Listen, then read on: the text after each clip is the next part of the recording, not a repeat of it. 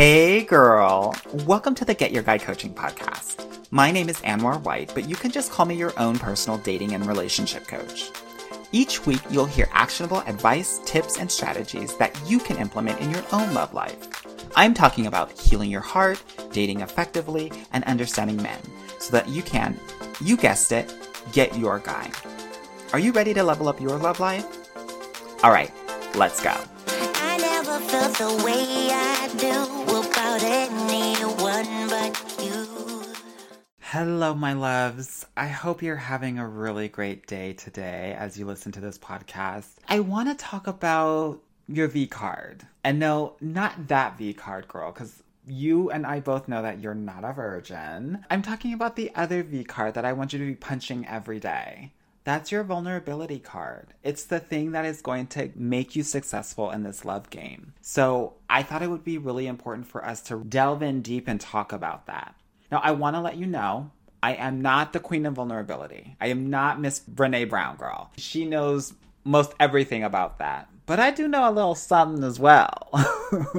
so I wanted to kind of just impart what I've learned and what I know so that you can have the love life that really serves you. You know what I mean? So enough of this playing around because we're doing way too much already on this podcast. I want to talk a little bit about first what vulnerability is and why it's important in relationships.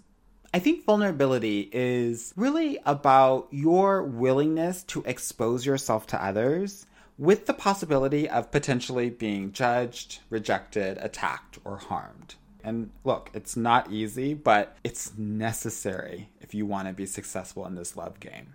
Now, the reason why it's important is because if you're going to be successful, you have to show up and you have to bring your entire self to the table and to this love game. There can't be any hiding or ignoring or avoiding because if you do that, that's just going to create a lot of disconnection in a relationship or in a potential partnership. And vulnerability is how you create connection. Also, if you are hiding things from your partner, it's really just like lying with omission, you know? And I'm not about that. I don't think you're about that either. The reason why that doesn't necessarily serve you is because your partner won't be able to help or support you through whatever's going on with you. If you hide it, if you're not being vulnerable and you're sharing, and that's the stuff that really destroys relationships. So let's not do that okay?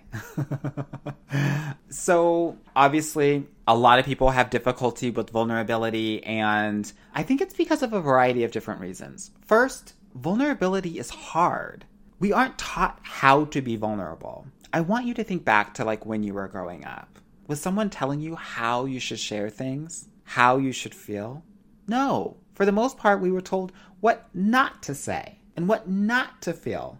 I don't know how many times I've heard people say, you know, I grew up with people telling me stop crying or don't cry or I'm gonna give you something to cry about or calling people tender headed because they actually feel pain but they weren't supposed to actually express that and when they did they were made fun of it or ridiculed.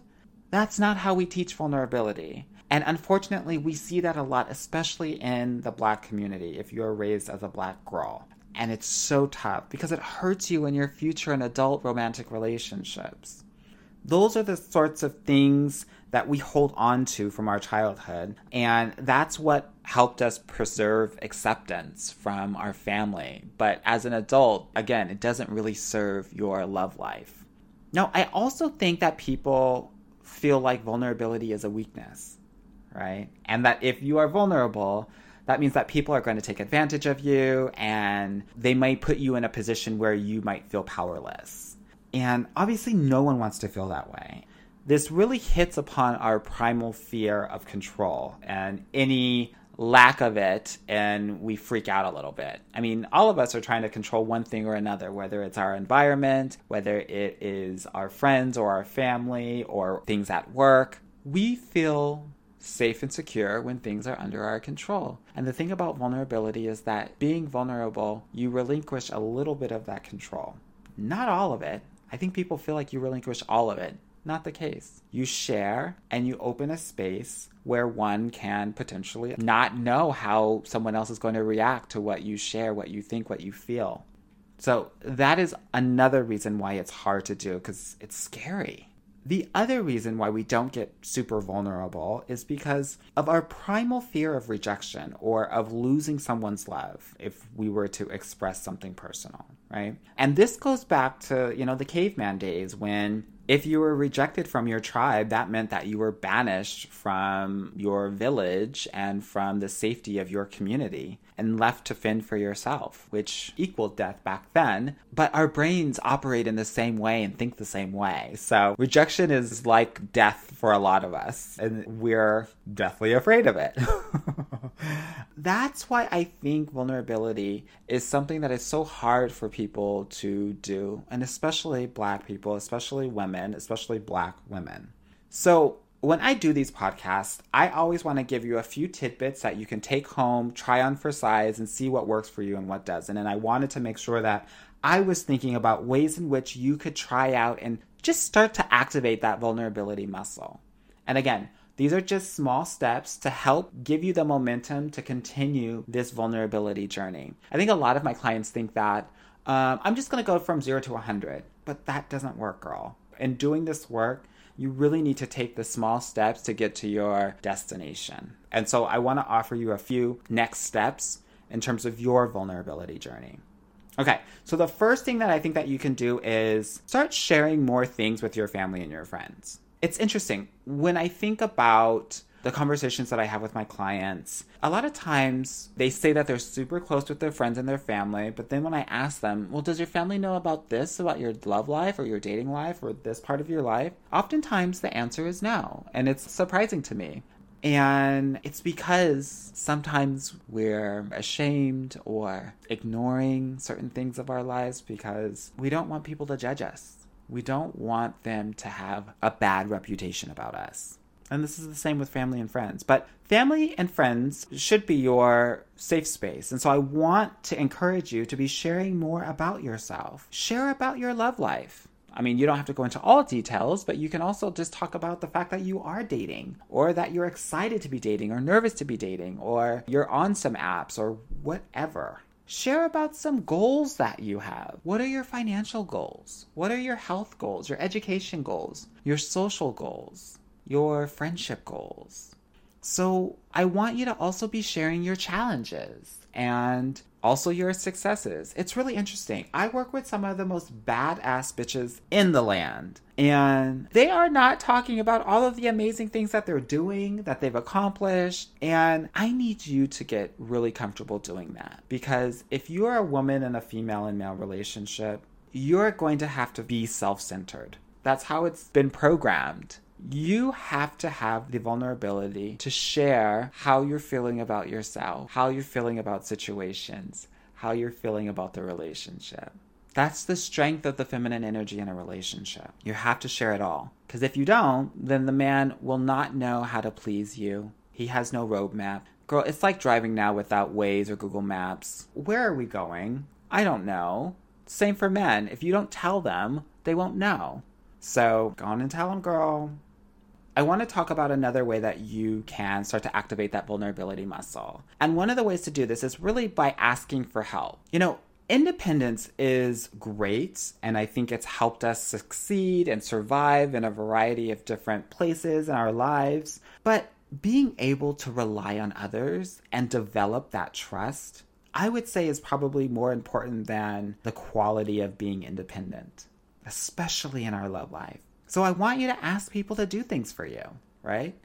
It's as simple as asking someone to call you or to help you with something around the house or with your car or to take a look at your resume, whatever you need. You can only get things when you ask. Oftentimes we don't do that because we've learned through childhood that's not safe. That if I ask for something that I need, that that need is not going to be fulfilled. But I need you to put your little self to the side for a second and realize that you are really asking as an adult, an adult that has her own money, has her own agency, her own independence, can go wherever she wants to at any time. You're not that little girl anymore. Those needs that you asked for as a child, you can fulfill them yourself. So I want you to remember that. The last part of activating that vulnerability muscle is accepting compliments. It is so crazy how many times I talk to friends, family, coworkers, clients, potential clients, and they can't even accept a compliment, girl. I'm like, girl, no. You've got to be able to be accepting all of these things, especially given all of the amazing accolades and accomplishments that you've been able to receive or do, right? It's so interesting that we don't want to show other people all of ourselves. Accepting compliments and recognizing them, allowing them, receiving them is another way that you can be vulnerable. So start doing it, girl. Do not reject a compliment ever again. Good. I also want to talk a little bit about vulnerability in the dating phase because I get so many questions asking, so when should I be vulnerable? Right? Like, what's too much? What's too little? And the thing about vulnerability, especially with dating, is vulnerability should have a progression. I don't want you telling your life story on the first date. That's not a cute look. And it shows him that you have no boundaries. What I want you to realize is that you don't have to tell your deepest, darkest secrets. You don't have to be asking the deepest questions in the first dates. Even though I have so many clients that think that that's the way, it's to come off as too much too fast for most men out there because it takes men a little bit longer to open up and to be vulnerable. And so I want you to be focused on in your first couple of dates just having fun and laughing. I think that's one of the quickest ways that you can get to a place of safety, security, and vulnerability for both parties. It really is a good feeling and it empowers, I think, both you and the person that you're on a date with and gives them confidence to know that if you were to share something, that it would land in a safe space right? You have to have that level of comfortability before we can really get to that vulnerability and that vulnerable place in a real way, right? Once that's established, we can really start to go down those levels of vulnerability. And there are levels, girl, just like anything in life. It's interesting because when a lot of my clients come to me and they think I'm being vulnerable, I'm like, okay, so what did you do? What did you say? How did you feel? How did you react? They're like, yeah, I just told him about my life. And I was like, okay, got it. That's good. What else? And that's the general level. That's like the first level of vulnerability. It's what I call circumstance. It is, I'm telling you that something has happened to me, which is great because then they get a sense of the things that you've been through. But there are other layers of vulnerability that are so much more important and can give them a better sense of who you are. And I think people think that vulnerability means that I have to tell my sob story, right, about the things that I've gone through. No, girl, this is not your homeless to Harvard college essay to get you in with a full scholarship. This is about just talking openly about some of the things that you've gone through and how you think and how you feel about them. So the first level is just the circumstance. What has happened to you? So, for example, for me, it would be I went to boarding school for high school.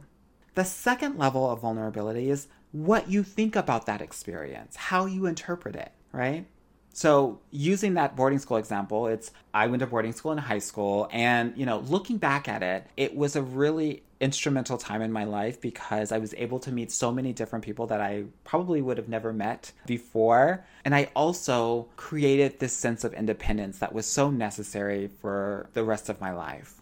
Those are the thoughts about your experience. Now, the person that's listening to me feels more connected, they know a little bit more about me. That's the second level of vulnerability. Now, that third level is about feeling, right?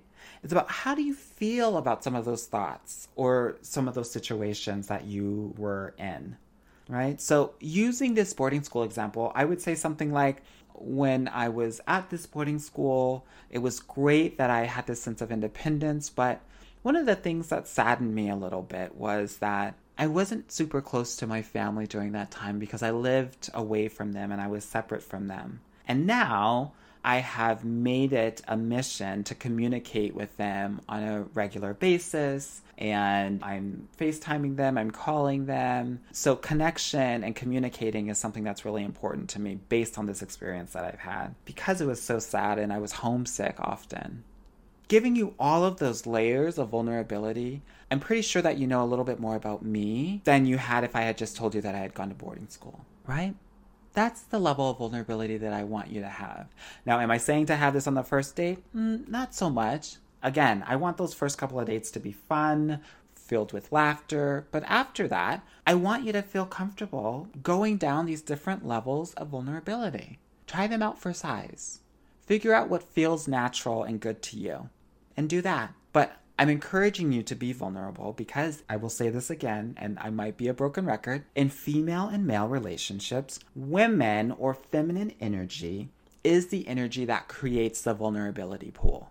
And men what will happen is that they'll first dip their toe in it, and then soon enough, after you've been vulnerable, they will share other vulnerable things about themselves and dive into this vulnerability pool with you, and y'all will be swimming together in this vulnerability pool.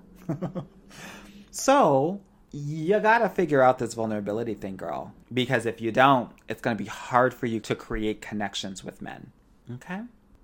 So I want to talk about what vulnerability looks like in a relationship because I get a lot of messages saying, "You're always talking about dating. I'm in a relationship. What does this mean in terms of a relationship?" It pretty much means the same thing, right? That you should be feeling that you want to have fun and have laughter with your person, but also the expectation in a relationship is that you're going to have to be vulnerable and initiate this vulnerability, right?